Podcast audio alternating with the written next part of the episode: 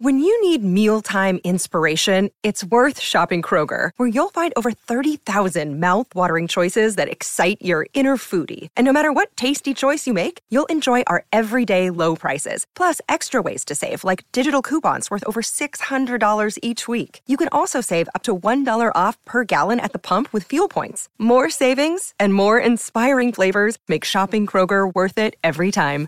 Kroger, fresh for everyone. Fuel restrictions apply. I, I don't know if I, I talked about this with y'all, but like I found this to be fascinating. I learned it recently that in the Matrix, Will Smith was considered before Keanu Reeves. Yeah. For Neo? and like turned it down for Neo.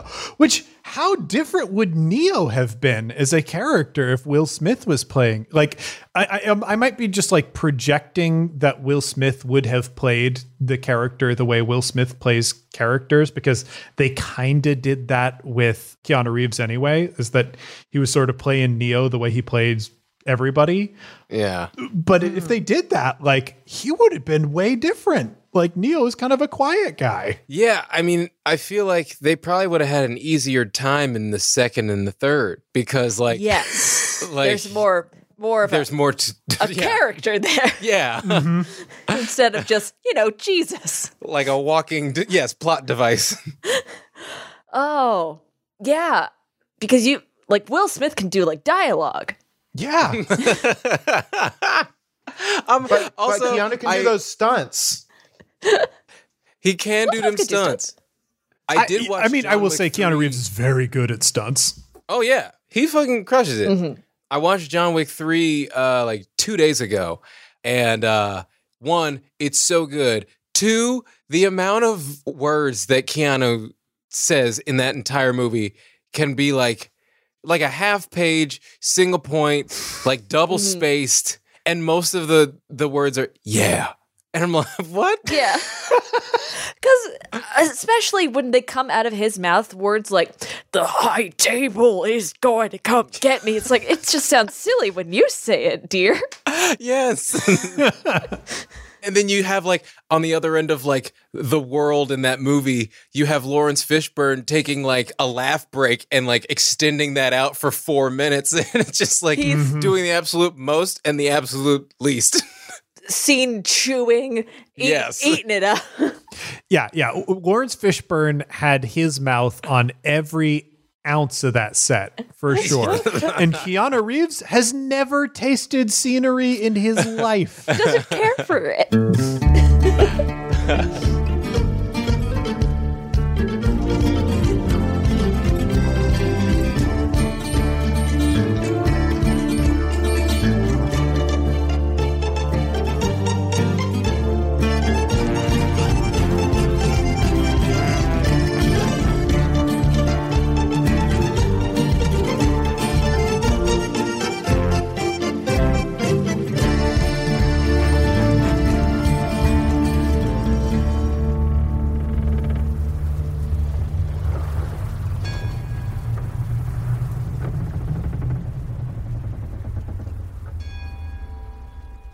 I think it is time for us to begin once again. And as our story has in the past, this one begins in the clouds.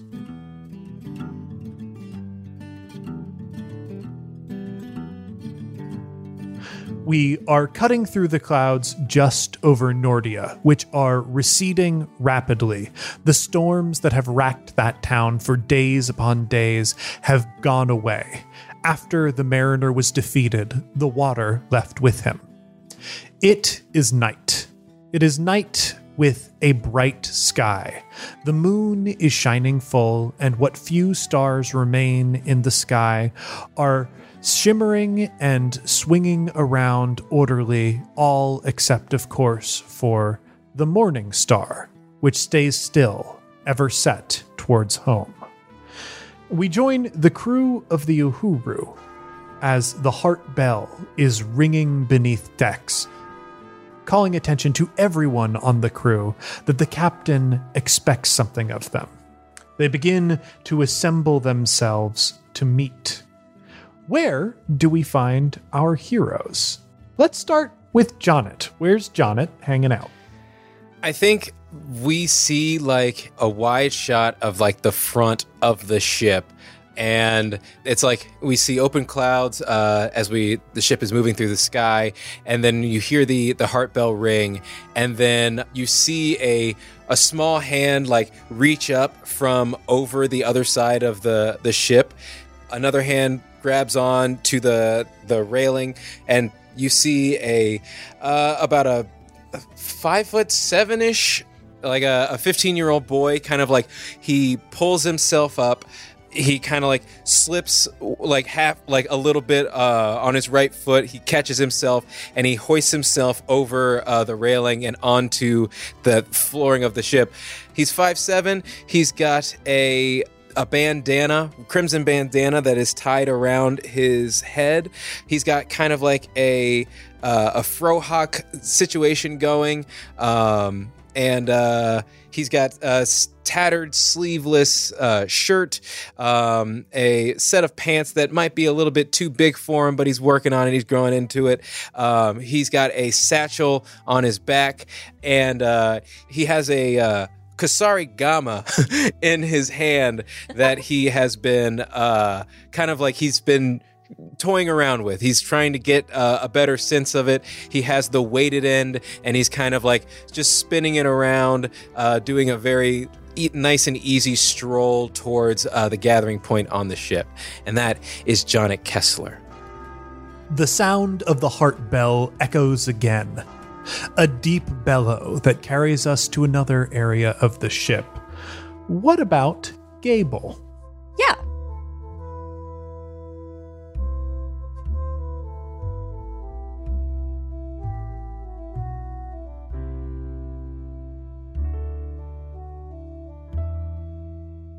So, out towards the front of the ship, there's a small speck flying in the distance. As we zoom in, that speck is actually a bird, a red tailed hawk, specifically. Enormous hawk, actually. It's almost as if it's uh, unusually large. It's outfitted with a saddle and various riding accoutrement. Accoutrement. accoutrement. and then on top of the bird, the rider in question is Gable. Gable is standing on top of the saddle doing a little trick riding for no one, just for themselves. because what they're doing, they're taking the bird Metatron out for its paces as they do every day. There are three birds on the ship, and each of them need to be stretched out and ridden as if they were horses. So they are doing that right now. Gable is seven foot tall, uh, kind of uh, like a beefy seven foot. It's weird to re explain my person. I know. yeah, yeah. It, it's weird that we like periodically have to run through these paces, but gosh, I hope there's a new listener who's benefiting from Uh, this stuff that we're suffering. I know, for. I know, I know, I know. welcome to the podcast, Kevin. Glad to have you. Appreciate it. And uh, Kevin, if you you know if you really like this podcast, here's a little freebie for you. Hey, Kevin's not at the phone right now, but if you'd like to leave a voicemail, he'd appreciate it. Thank you. Kevin, that's assuming that you really get deeply into this show and also somehow still take voicemails in 2020. Kevin, how about you just tell your friends to send a text? Anyway, Yeah, yeah, yeah. so like I said, they are seven foot tall. They are hard to look at, not because they're not handsome, which they Agreed. are. Hey, you didn't. You, you don't get to say that. I get to say.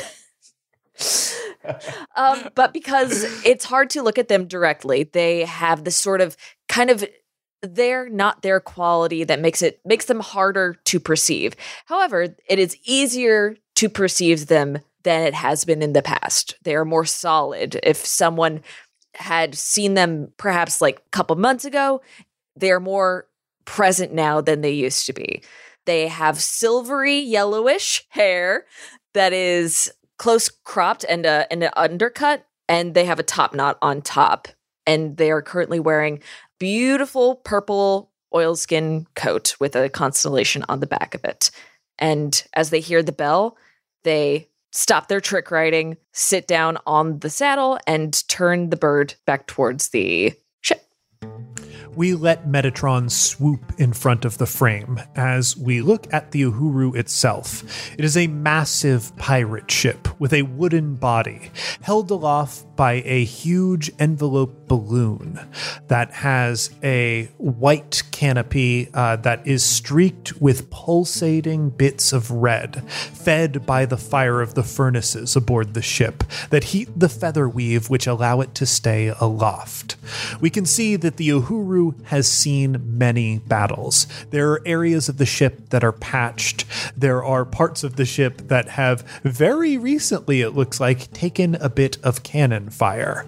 But the hull itself is strong and sound and alive with the scurrying feet of the various pirates aboard the ship that are headed to the top deck to gather.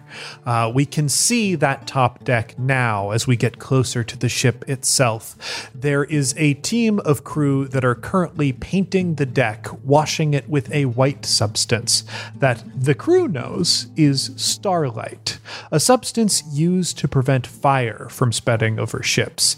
It manages to eat and pull away heat from vulnerable things like wood, wood that is not soaked with water because it is on a ship flying in the sky. There is a huge patch of starlight that has been spread out over the deck of the ship, which is now being covered in wood and coal together. There is excited chatter from the crew as they start gathering around this place.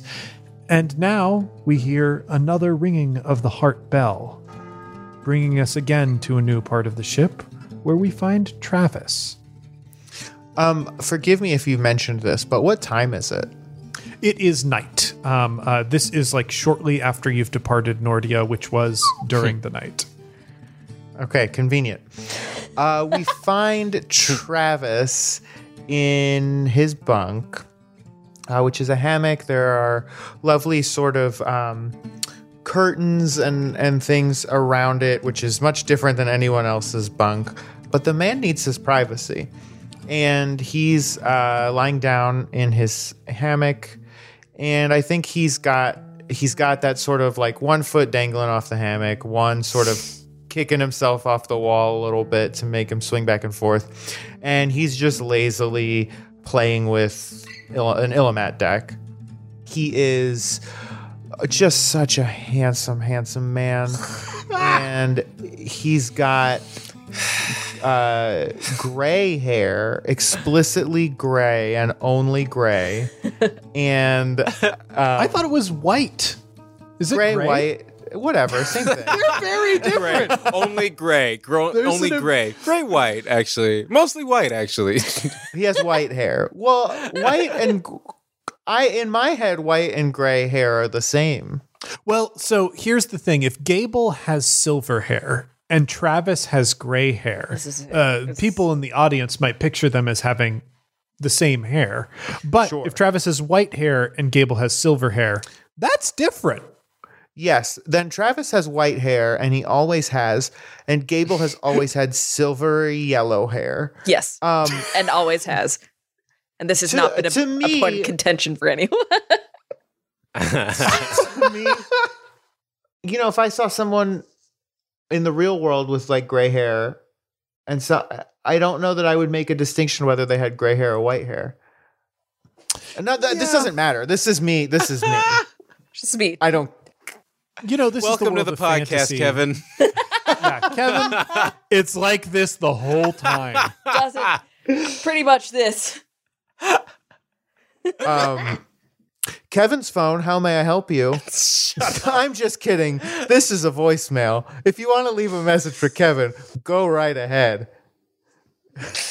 Um, Good that you got a trick one in there for Kevin. I, I think yeah, yeah. I'm Kevin getting seems like a sense. Yeah, Kevin's he- a playful. Yeah. He feels very playful. It's also Um, 55. Still is an answering machine. Kevin can't come to the phone right now. He's reading a, a Grisham novel. um, Damn, take that, John. All right, we, we don't have time to junk, dunk on John Grisham now. We're going to no, this is the Dean Koontz dunking portion of the show. uh, no, Travis has white hair, always has, always will. It's um, oh, I'd say around around shoulder length ish. He's got a lovely brand new coat that looks almost identical to his old coat, but it's very nice. It's green. It's a long sort of um, how would you describe that? Like a oh, someone from Revolutionary War times was a pirate, which I think is just a pirate uniform. Yeah, I think uh, like Revolutionary War is like the 1700s, and that is kind of prime time for piracy. So, huh. and uh, he's just that's it that's it that's all you need to know about him right now there's nothing weird about what might happen in the morning as Travis is reclining in his hammock, we can see he is approached by a woman who appears to be in her mid 30s. She has dark and curling hair that falls gracefully over her back. She pulls it to the side a little bit, and we can see on her neck there is a tattoo of a black lily, proudly displayed. She reaches over and gently touches Travis's arm. I haven't been here long, but I imagine that bell means you're needed somewhere. well it means everyone's needed so i'll Everyone go i'll go eventually I see. Well, I suppose if we're going to be fashionably late, we can at least arrive together, matching. Margaret goes behind Travis and ties a little ribbon in his hair to uh, keep it like, I think it's maybe got a little bit bedraggled at the end of the last adventure. He probably needs a haircut and has not had time to attend to it, so it's just going to be tied back with this ribbon. And with that, we move towards the Heart Bell, which is at the center of the deck Travis is currently lounging on. We can see the impressive brass construction that sits at the center of the ship. It has the names of all crew members who have ever served aboard the Uhuru carved into its surface. It has seen many battles and many adventures in the air. Although it is worn and beaten, it is still polished and cared for, and sounds with a deep and sonorous hum.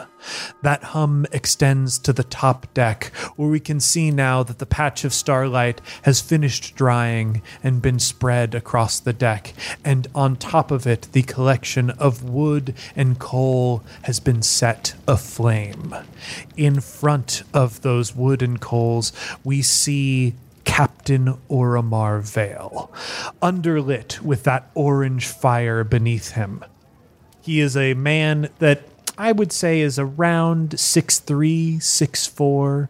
He has a wild mass of salt and pepper dreadlocks that are decorated with very fine bits of jewelry, prizes that have been won from conquests past. He is strong and broad. But despite the kind of wild strength and chaotic energy that is wafting off of him, uh, we can see that his facial hair is very finely cared for, especially his mustache, which has had time taken and care taken to wax and curl the ends. There is a large grin on his face that is made perhaps a bit chilling by the fire that dances so close beneath him. We can see now there are many excited shouts and whoops from the crew around the fire because they know what is about to happen. And we join the crew of the Uhuru just as Travis and Margaret arrive on the top deck together. Fashionably late, of course. Hmm. Spit steps forward. An older pirate, the oldest pirate aboard the crew, a very short man, perhaps 5'2, 5'3. It's hard to tell if he is this way because he was born short or because he has lived a long life and shriveled up. Whatever the case may be, he steps before the crowd, and there are some moans and groans because they know he is about to speak. All right, everyone, ah. shut your mouths. shut your mouths and listen up. I know some of yous is new to the crew and we ain't done something like this in a while, but Captain's called for a grand fire. Um, and I, I would say, like, uh, I think Dref had been aboard the crew long enough to know what a grand fire is, but I'm not sure about Gable and Travis. Certainly not Jonet. I can't remember how many months Gable and Travis had said that they were on the ship. The captain was dead for six months. We were here before And- Dref was. I thought Dref was the first aboard the crew. No, yeah, you're right because his teacher was on the boat, right? No, his teacher was his teacher wasn't on the boat. I, but I think he had said he was on the ship for two years, Oh, which shoot, was yeah. Then just happened to be the longest of like anybody. Is this a is this a common tradition among air like the skyfaring, or is this just an Uhuru thing?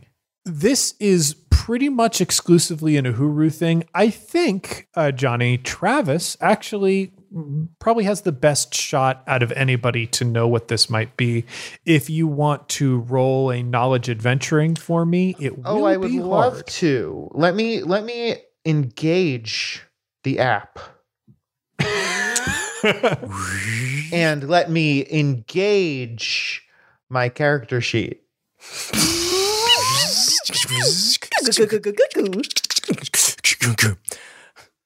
Adobe PDF. That was always my Acrobat, there it favorite transformer. Yep. Okay, it's engaging. It's engaging. uh, uh, Acrobat Prime is the Transformers Adobe robot. Uh, there it is.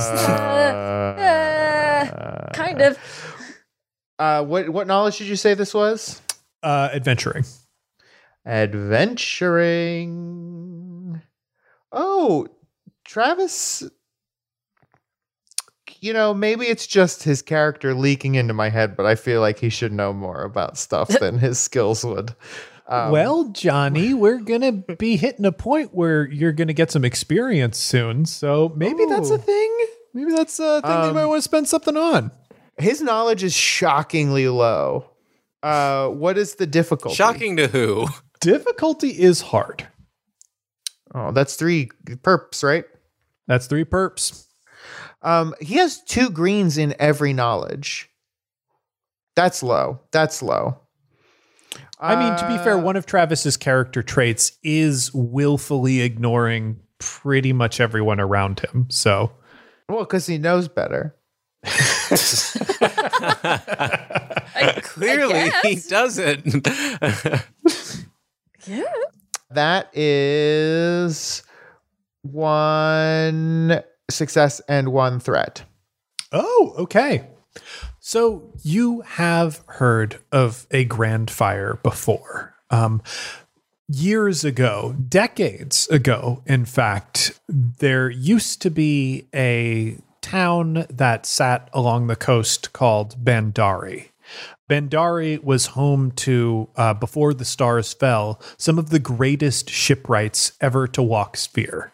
Their ships were legendary. So legendary, in fact, that Travis, being 200 years old and a changeling, heard about Bandari's ships long before he ever entered arrangements with the Forest Queen. It was something in the stories he would have heard from the adventurers that would pass through his home to make deals with his father.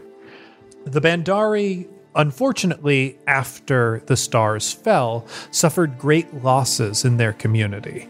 And although their civilization like extended past the fall of the stars, once they encountered the Red Feather Syndicate, things did not go as well. And we'll find out more about that now because we can see Spit standing on the edge of the fire, looking resolute. He bends down and picks up a stone that has been laid over the hot coals that are currently burning and looks at it.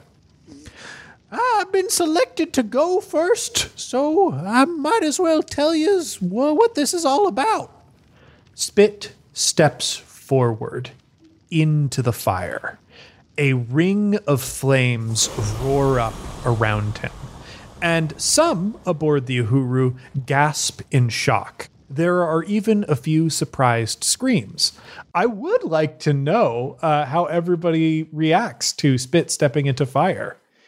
I'm. I think. I think Jonet has a a moment of like contained fear for Spit as much as Spit can uh, wear on people. He is part of the crew, and to see like essentially like everyone's collective granddad get like surrounded in flames, he's like, huh! uh, but Spit seems fine, so Jonet makes himself fine with it.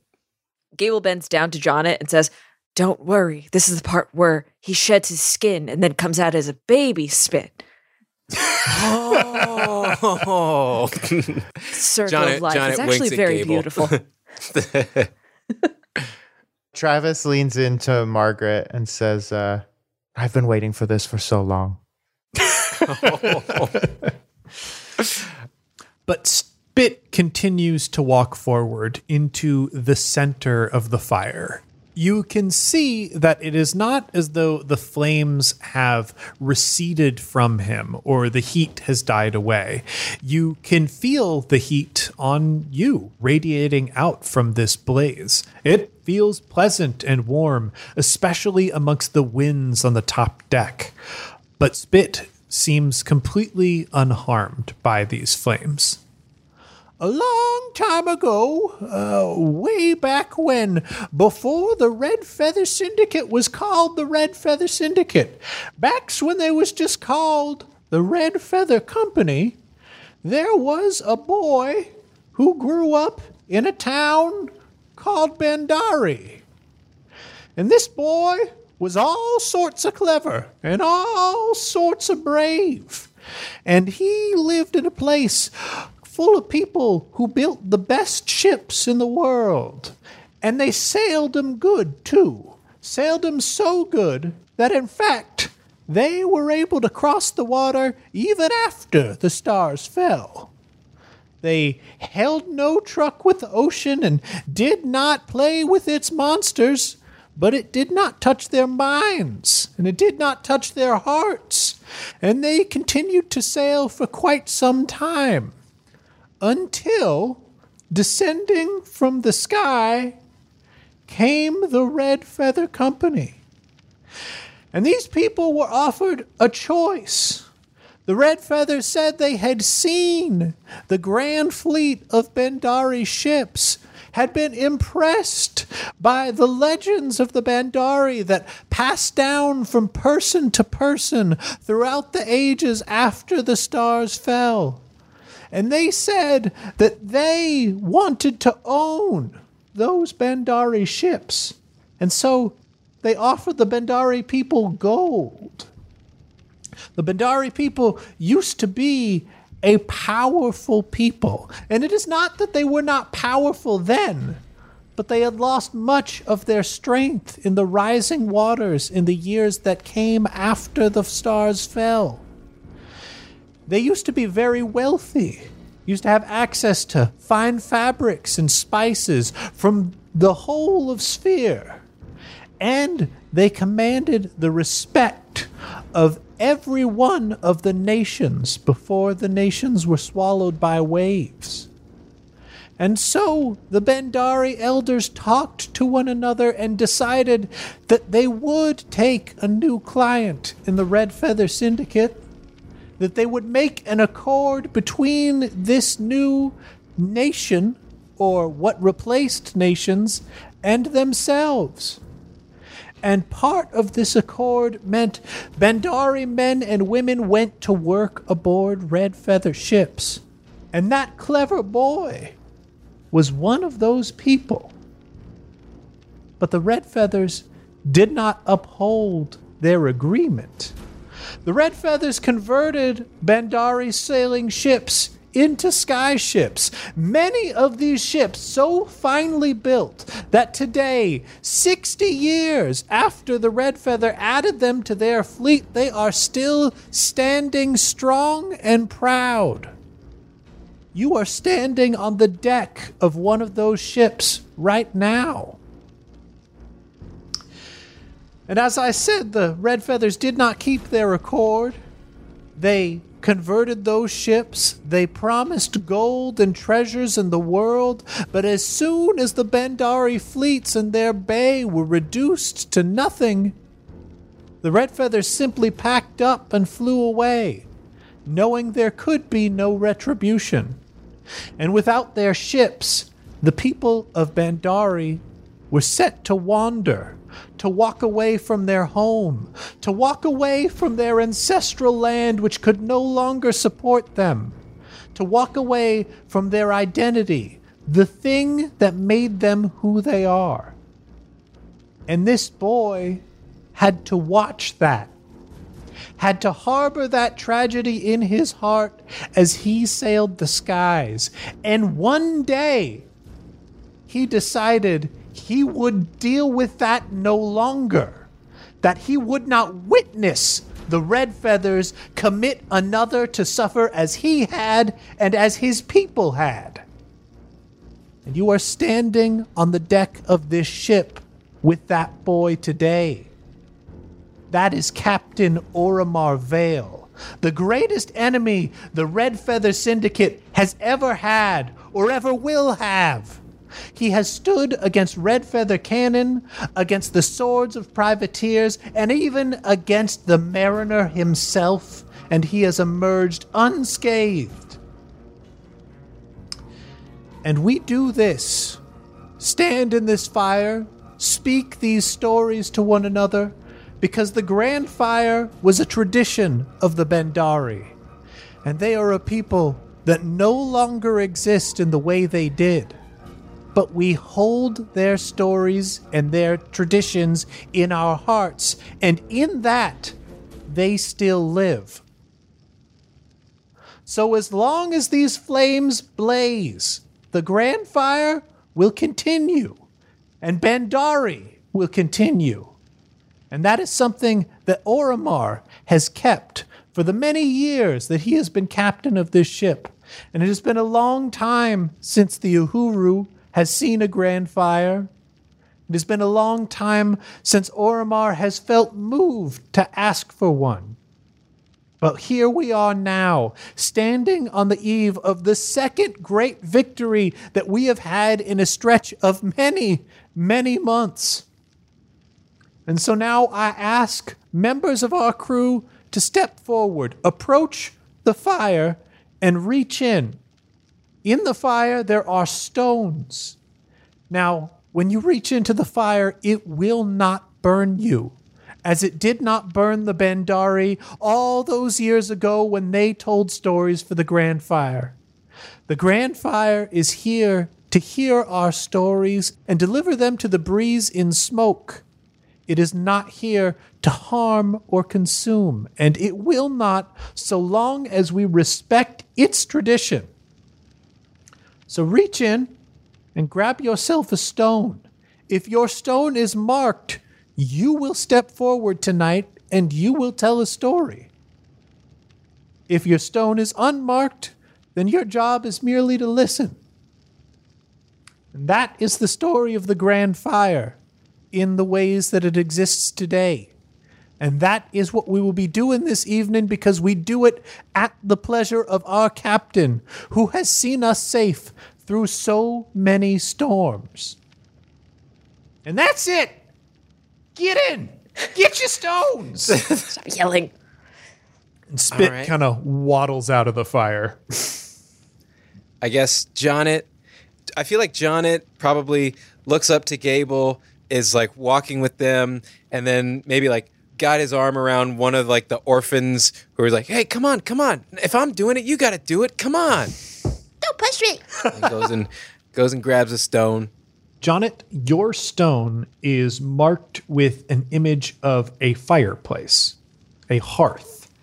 And you can feel in your mind a request immediately. Um, it doesn't have a voice, but looking at the symbol carved into the stone that is glowing red from the heat, you can tell that it is making that request of you now. The stone wants to hear a story about your home.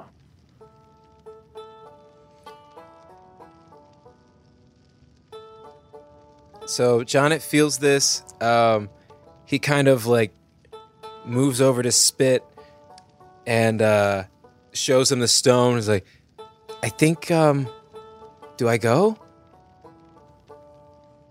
Well, young sir, I'd, I'd say if uh, if the stone's asking you to go, you should go. If it's marked, you definitely have to go. And if it's asking, you got to go now. Uh, okay. He he walks up to like where the the the line of fire starts. He like he starts to walk over, then he takes a couple steps back, does a light jog and like jumps over into the the middle of the the circle. And um An important thing for you to know, Tyler, is that the flames react to Jonet as he steps in. You jump in with a little bit of flare, and the flames roar up to underscore that flare that you use to get in. Uh, they are reacting to your movements and your voice and underscoring everything that you're doing. Okay. He hits the ground, sees the flare up, um, and then he goes to start his story and realizes maybe like maybe only like a third of the people are paying attention. Like Gable is, the orphan is, Travis is not, Margaret is. Mm-hmm. and so he's like, Hey, hey, I'm gonna go now. He's like, and then at one point he says, I said, and then like the fires like flare up again, and then they come down, and John it's, says, It's story time.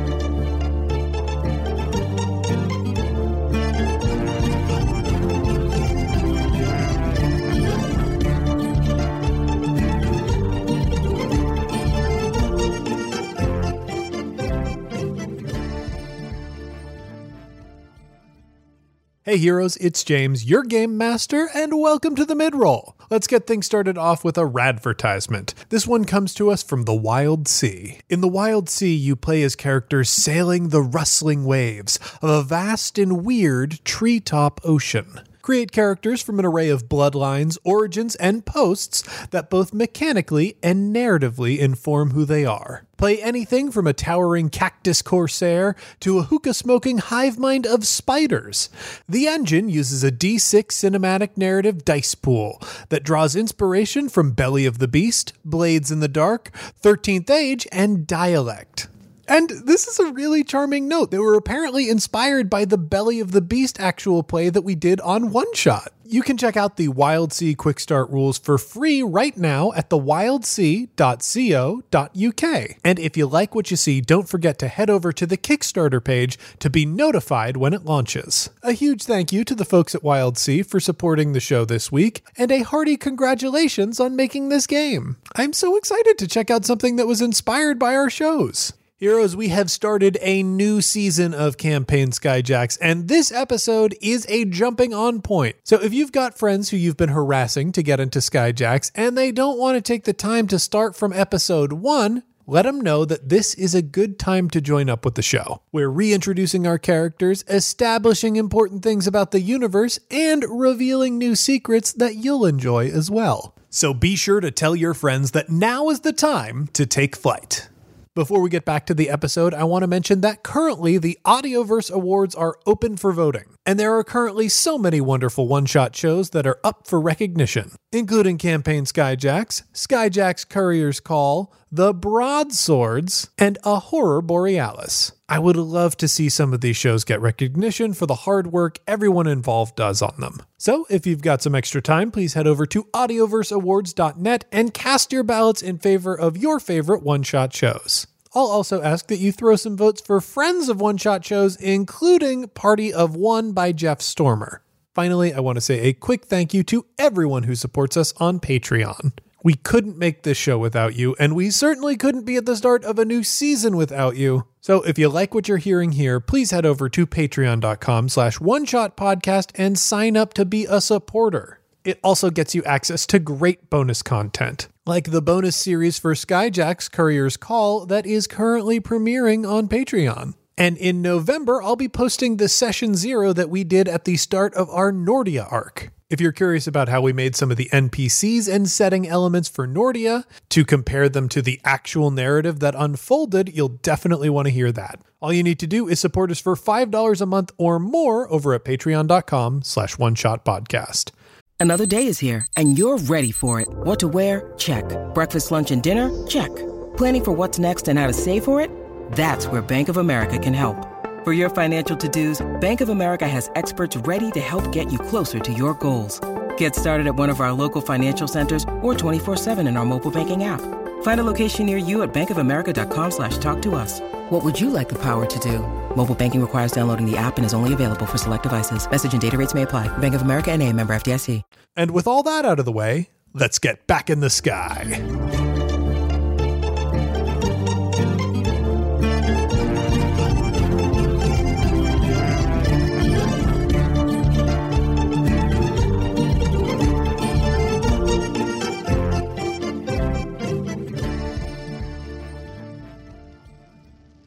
So, um, back in my hometown of Acheron, I lived on a farm with my dad and my sister. And we had our own uh, plot of land that we would tend. But there was also uh, another farm next to our land. And that was owned uh, by, by the Durfs. By and, uh, by uh, Hank Durf, and uh, he was fine. He was cool. He, he he let us borrow tools whenever we didn't have uh, what we needed. But his sons, oh, they sucked. Danny and Dennis Durf. Um, they they uh they would always uh sometimes we would have chickens that would go missing. And if you ever had a chicken go missing, you had to check with the Durf twins because they always would have them, but they would never tell you where. And then you'd have to find your own chickens scattered out throughout your own lo- own land. So one day, I had enough. So I walked over there and I knocked on the front door. And Hank Durf, he opened the, the door and he said, Can I speak to your son? And they, which one? He's like, the, whichever's the stupidest looking. And then he looked at me and I said, "Uh, just Denny. Um, so then Denny Durf came to the door. I was like, hey, Denny, I know you're stealing chickens in our house, in our from our from our land. What do I got to do to make you stop? Because I know it's you. And stupid Denny Durf. Like, well, you want to? If you want to stop the chickens from disappearing, you got to prove yourself worthy. Well, how do I prove myself worthy, Denny? You got to race me. A race? I said, a race where? And Denny said, uh, a race across our entire fields, both of them combined, from one end to the other. And when Jonas says one end, he like stretches his arm out, and then the f- the flames like kind of like shoot out in one uh, end to the other end, and it flares out to the other. And then, and if if you win, then maybe just maybe your chickens will uh, will stay put. But if I win, well, it's just a little bit more business as usual. I said, fine, you're on. So the next day, we line up at the beginning of his farm, and and Danny, the other one, Danny and Denny, Danny, Yeah, yeah. I think you're he nailing stood it. around. Yeah, yep, yep, yep. He uh he stood there at the beginning. Zion would be at the end, and he said, "Go," and we started running. And Danny, Danny was fast, real fast, too fast. So he's running, and I don't know how to I don't know how to stop him. So then I think to myself, he knows this land better than I do. I just got to get to where I need to be faster than him. So I take a shortcut. I start cutting across instead of around. And he sees me as I'm caning and I'm, I ended up passing him, and he starts following me, which is exactly where I want him. Because there's a land that separates R2 and it's covered by a bunch of trees. And I knew these, I knew this. So when we go into the trees, I'm bobbing and weaving, but I know that he's following me. So I go down a specific path and we're going and we're going and we're going. And then all of a sudden, you hear a ship, whoa! And then uh, the, the, the fires like shoot up a little bit. and I knew I had him. Hook, line, and sinker.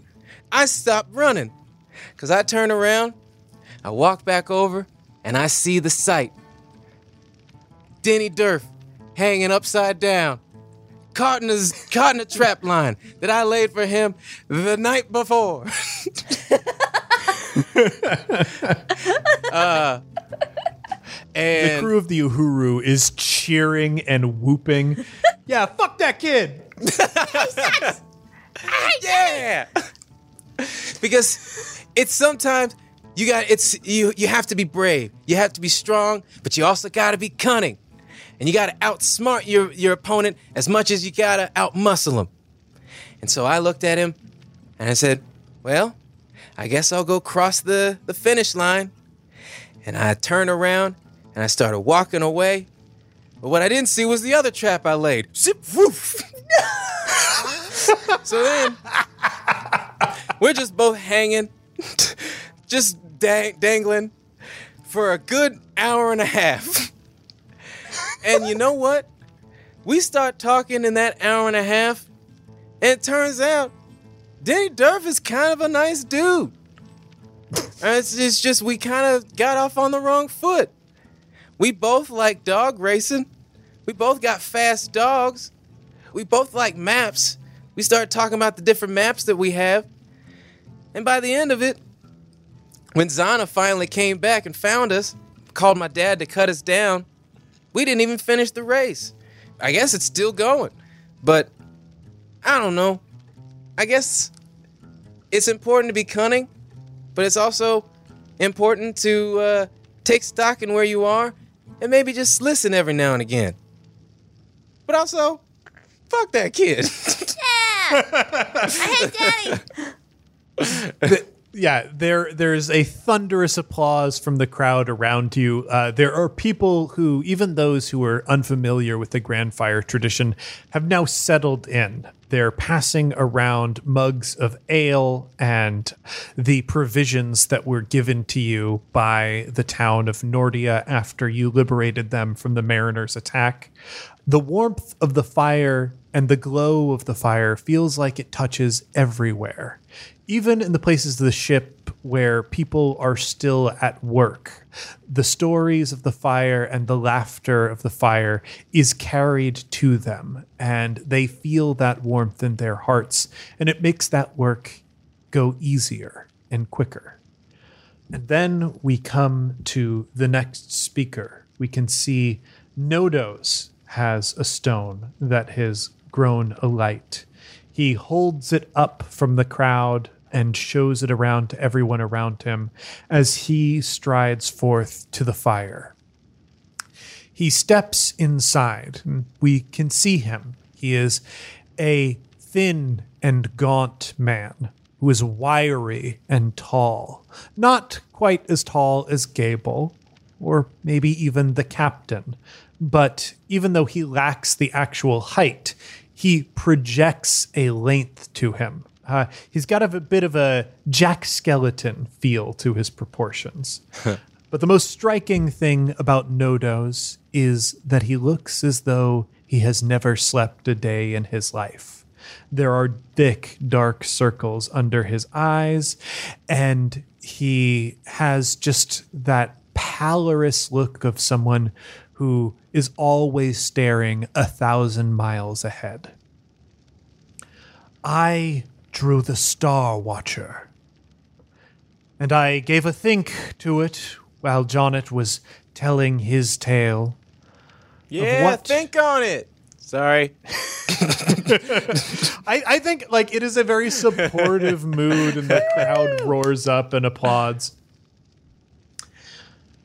And I thought about crew members, crew members who perhaps I misjudged, or perhaps I didn't like when I met. Crew members who have proved themselves to be worthy, and who I choose to remember right now. We lost two men these past few days in Nordia Polly and Ryan. Polly and Ryan were part of our group and fought bravely against the forces of the Mariner alongside us. They took risks, but they took them for our crew. And for that reason, I will be telling a tale that was one of their favorites the tale of the Morning Star. After the stars fell, more than just the seasons were in chaos. The sky itself was a churning turmoil. Every night, stars would dash back and forth across the sky, moving in ways that were unclear and unpredictable, sometimes moving before your very eyes. The remnants of the now forgotten nations were lost in a broken world and still sending their sailors off to die in a wild sea. They did not know that it was only safe to sail in sight of the coast back then. And when they were sailing in darkness, they sailed using the ancient methods, which called for following the stars. But the stars being in chaos meant that these souls were doomed to die out in an ocean, wandering adrift until their supplies failed them or they found themselves wrecked upon the mariner's island. Eventually, most people abandoned the sea, for it had forsaken them. However, there are not places all over Sphere where folk have that luxury. Fisher folk, islanders, the oars folk of Glass Abhane. Those folk do not have lives that they can live away from the water.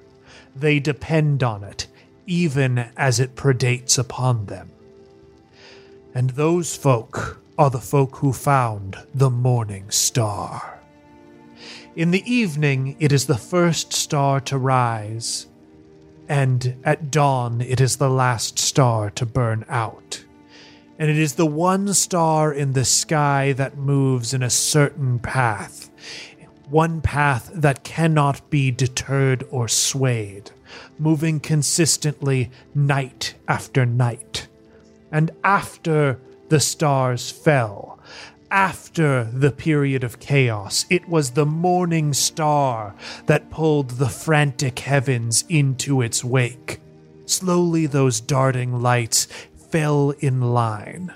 They still move and swim across the sky, but always following the axis of the morning star. And this is the foundation of which star watching is built upon. Those who keep close eye on the skies and follow the path of the morning star can see the frayed edges of the broken world and fit those pieces together. It allows them to see the shifting seasons before they change, predict the terrible maelstrom before it strikes, and find the friendly ports which have been lost to time and memory. Wherever you may be on Sphere, it is the morning star that will guide you home. And that's why skyjacks mark themselves with its image. To carry the morning star with you is to carry your home with you. As long as it sits upon you, you can rest assured that you will be returned to your home at the end of your life. Ryan showed me that he had marked himself with the morning star. And it is Ryan's ashes that I carry with me. He can rest assured that I will see them safely laid to rest at his home. And that is the morning star. If you did not know, now you do. So it is that stories go the story is met with more of a somber note. Not one that fully kills the mood, but a warm sorrow. A sorrow that makes you think fondly of people that you loved that are no longer with you. people maudlinly sip their ales as Nodos steps out of the fire. And Gable, you feel a warmth in your palm as your stone has lit up. It is marked with a mass of wings and eyes No. that sparkle in the fire. And you feel the urge echo in your mind. Confess! Confess! Tell them the darkest secret that you hold in your heart. Gable drops the rock. It clatters on the deck of the ship. Hey, Gable, you dropped this rock. Thank you, Jonet. No Uh, sweat. and then they, they pick it back up again. Can I see Ormar? Yes, you can. Ormar is across the fire um, and appears to be looking directly at you. His eyes are sparkling in the firelight, which helps you see him as he winks. Jeez. Whew. Okay. Gable walks to the fire. Does it react to me the same way it did Jonet? Yes. It reacts to you like kind of matching your style and mood. You know, the flames like sink a little bit and it feels like they simmer and pulse. Uh, we can see above Gable as Gable is like stepping onto the fire uh, that it ripples out uh, the way water would if uh, you were to drop something in it.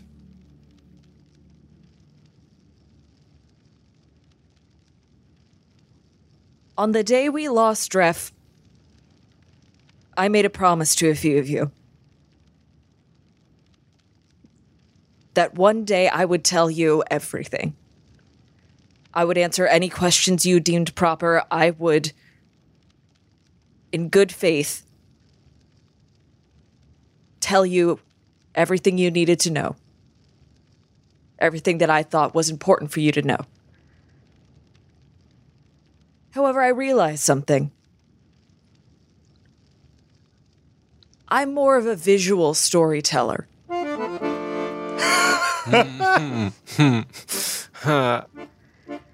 Gable puts the rock down on the ground, starts unbuttoning their coat. Where's Travis? No, no. Gable throws Stop. the coat at his face. Uh-huh. Oh, it's so heavy. It's so much fabric. It's too huge. Gable starts undoing their shirt and pulls it off. And then Gable starts undoing the bandages on their torso. And now I want to do a spell. Oh, hell yeah. Um, let me find my sheet. Hold on. It's back here. So I have an idea. Adobe Acrobat activate. boop, boop, boop. E sign. Um, so I want to be able to control the fire. What difficulty do you think that would be? Easy. Easy. I, Easy. you know, okay. I don't think you even need to cast a spell. Like part of the thing is that you're controlling the fire right now. I guess it depends on what you want to do with that fire. There are like shades of what I want to happen, and depending on how the roll goes, like what will happen will change depending on how good it goes. Then I'll then I'll make it average, two purple. Okay. And I'm casting divine magic. So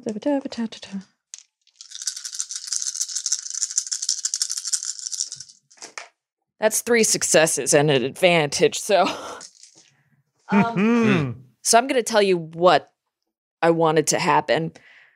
I want to be able to show the crew one of my visions. And if that roll had gone badly, it would have been a vision that I would not have been able to explain. But if it had gone well, That's cool. or like the my original deal was like the vision would be something that made me look good, but I think instead the vision that I'm able to show them is the one that is the most important, that is the most deep and dark secret. And that is the very last one I just had.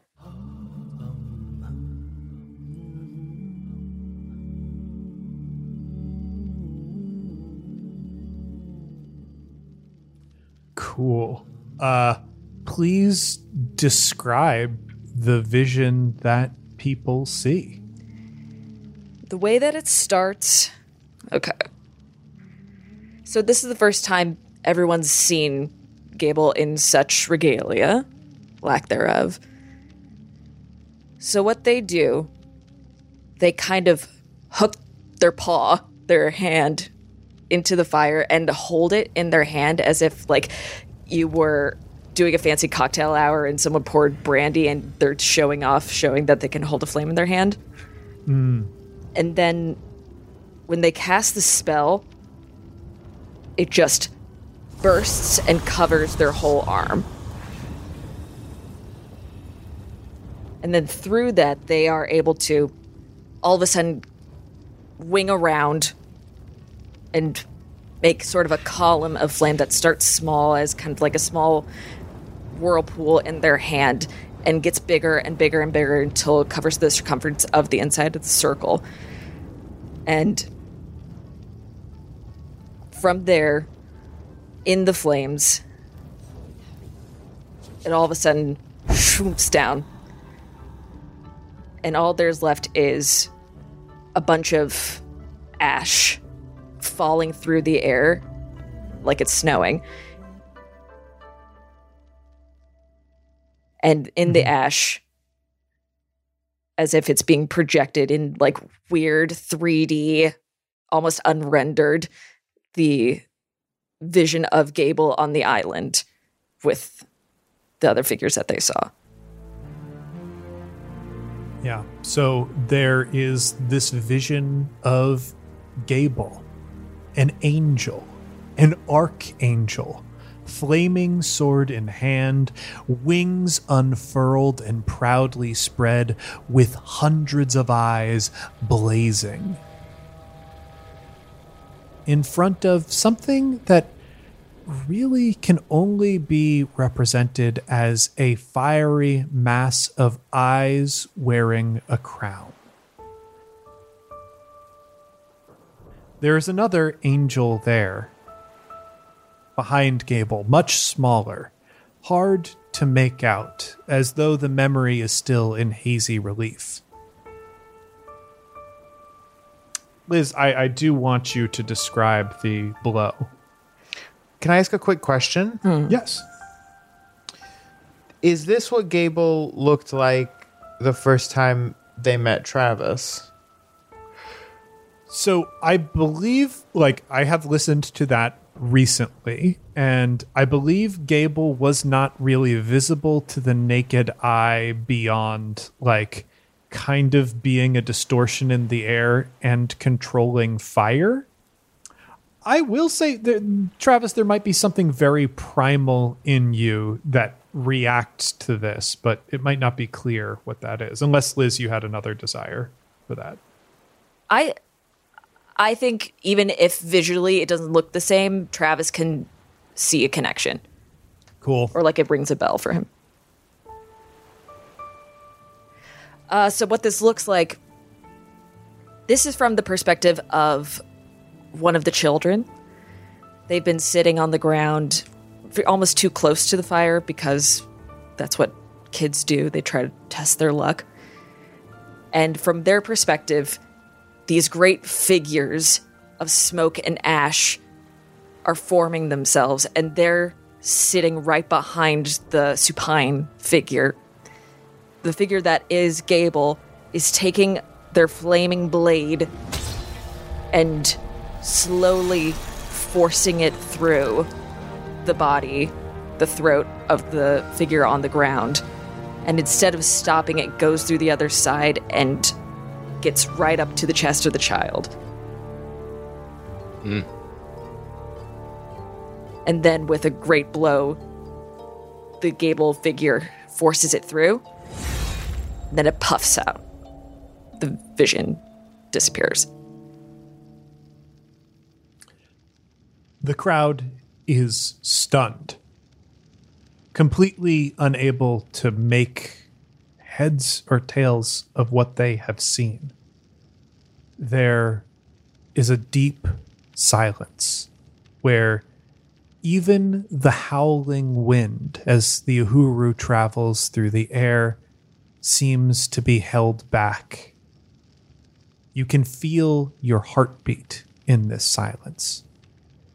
And it's only broken by whispers. Whispers of people saying, like, what does that mean? Well, it's got to be a lie. Uh, this doesn't make sense. The, f- the Grand Fire doesn't let people tell lies. And then Oromar Vale steps forward into the Grand Fire next to Gable. Oromar stands in front of you, and you stand so much taller than him, as you stand so much taller than pretty much everyone else that you've ever met in your whole life. But in this moment, it feels as though he towers over you. The way the flames reflect against him, and especially in his eyes, it casts a shadow that makes him seem so much larger than life. He draws his sword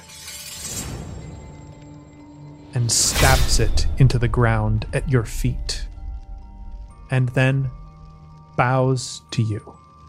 A slight bow, but a bow nonetheless. He picks up the sword and sweeps it through the air in front of him, causing the fire to leap to life beneath the blade. And with that, the older members of the crew know that Oromar has shown you a sign of respect.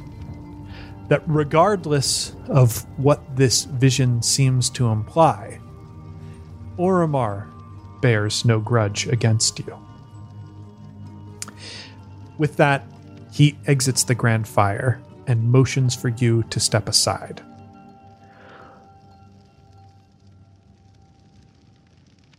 The crew does not riot, the crew does not scream, but you can feel all of their eyes on you. They have not moved.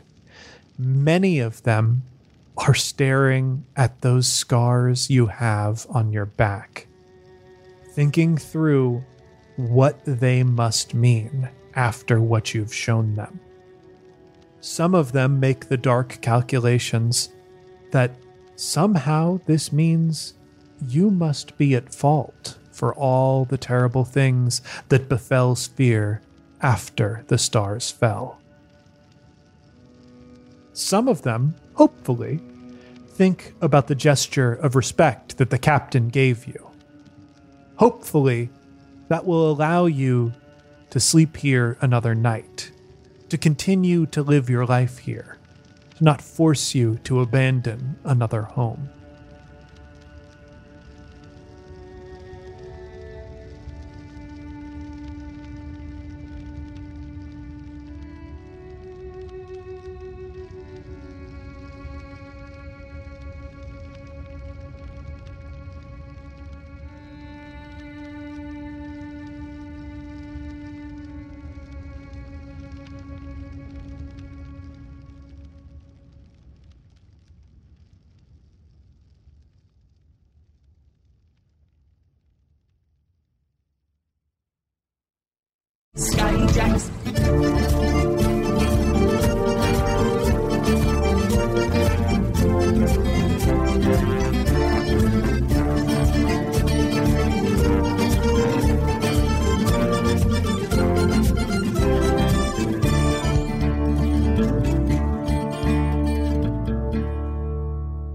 Skyjacks is a one shot network production. For more information, be sure to follow us on Twitter at, at CampaignPod for updates about live shows and other events we might be doing. You can find more great gaming shows over at oneshotpodcast.com. Like the Broadswords, The Broadswords is an all-women D&D podcast focused on drama, roleplay, and subverting stereotypes.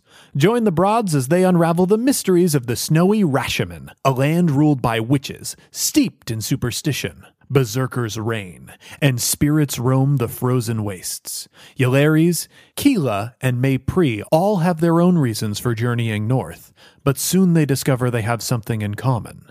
They are pawns in a divine plot. You can find the Broadswords on iTunes, Google Play, or your favorite podcast app.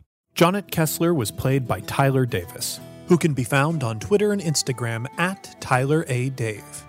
Gable was played by Liz Anderson, who can be found on Twitter at Liz Anderson underscore underscore underscore, or on her podcast, Paired. Travis Madigo was played by Johnny O'Mara, who can be found on Twitter at Johnny in Briefs or on his podcast, Dilettante Ball. I am James D'Amato, your host and game master. You can find me on Twitter at OneShotRPG or on my other podcast, One Shot. The original music featured in this production was composed and performed by Arne Parrott. You can find Arne on Twitter at A R N E P A R R O T T. And you can find more of his work at atptunes.com. This episode was edited by Casey Poney, who can be found on Twitter at Casey Poney, spelled C A S E Y P O N E Y, or on his own podcast, Neoscum. Our logo was designed by Fiona Shea, who can be found on Twitter at Fiona Pup. The world of Sphere was inspired in part by the music of the Decemberists and the card game Illimat, property of Twogether Studios. The game used in this production is a modified version of the Genesys role playing system that was created by a talented group of game designers who were fired by a private equity firm owning Fantasy Flight Games. There are no kings. Take flight, heroes.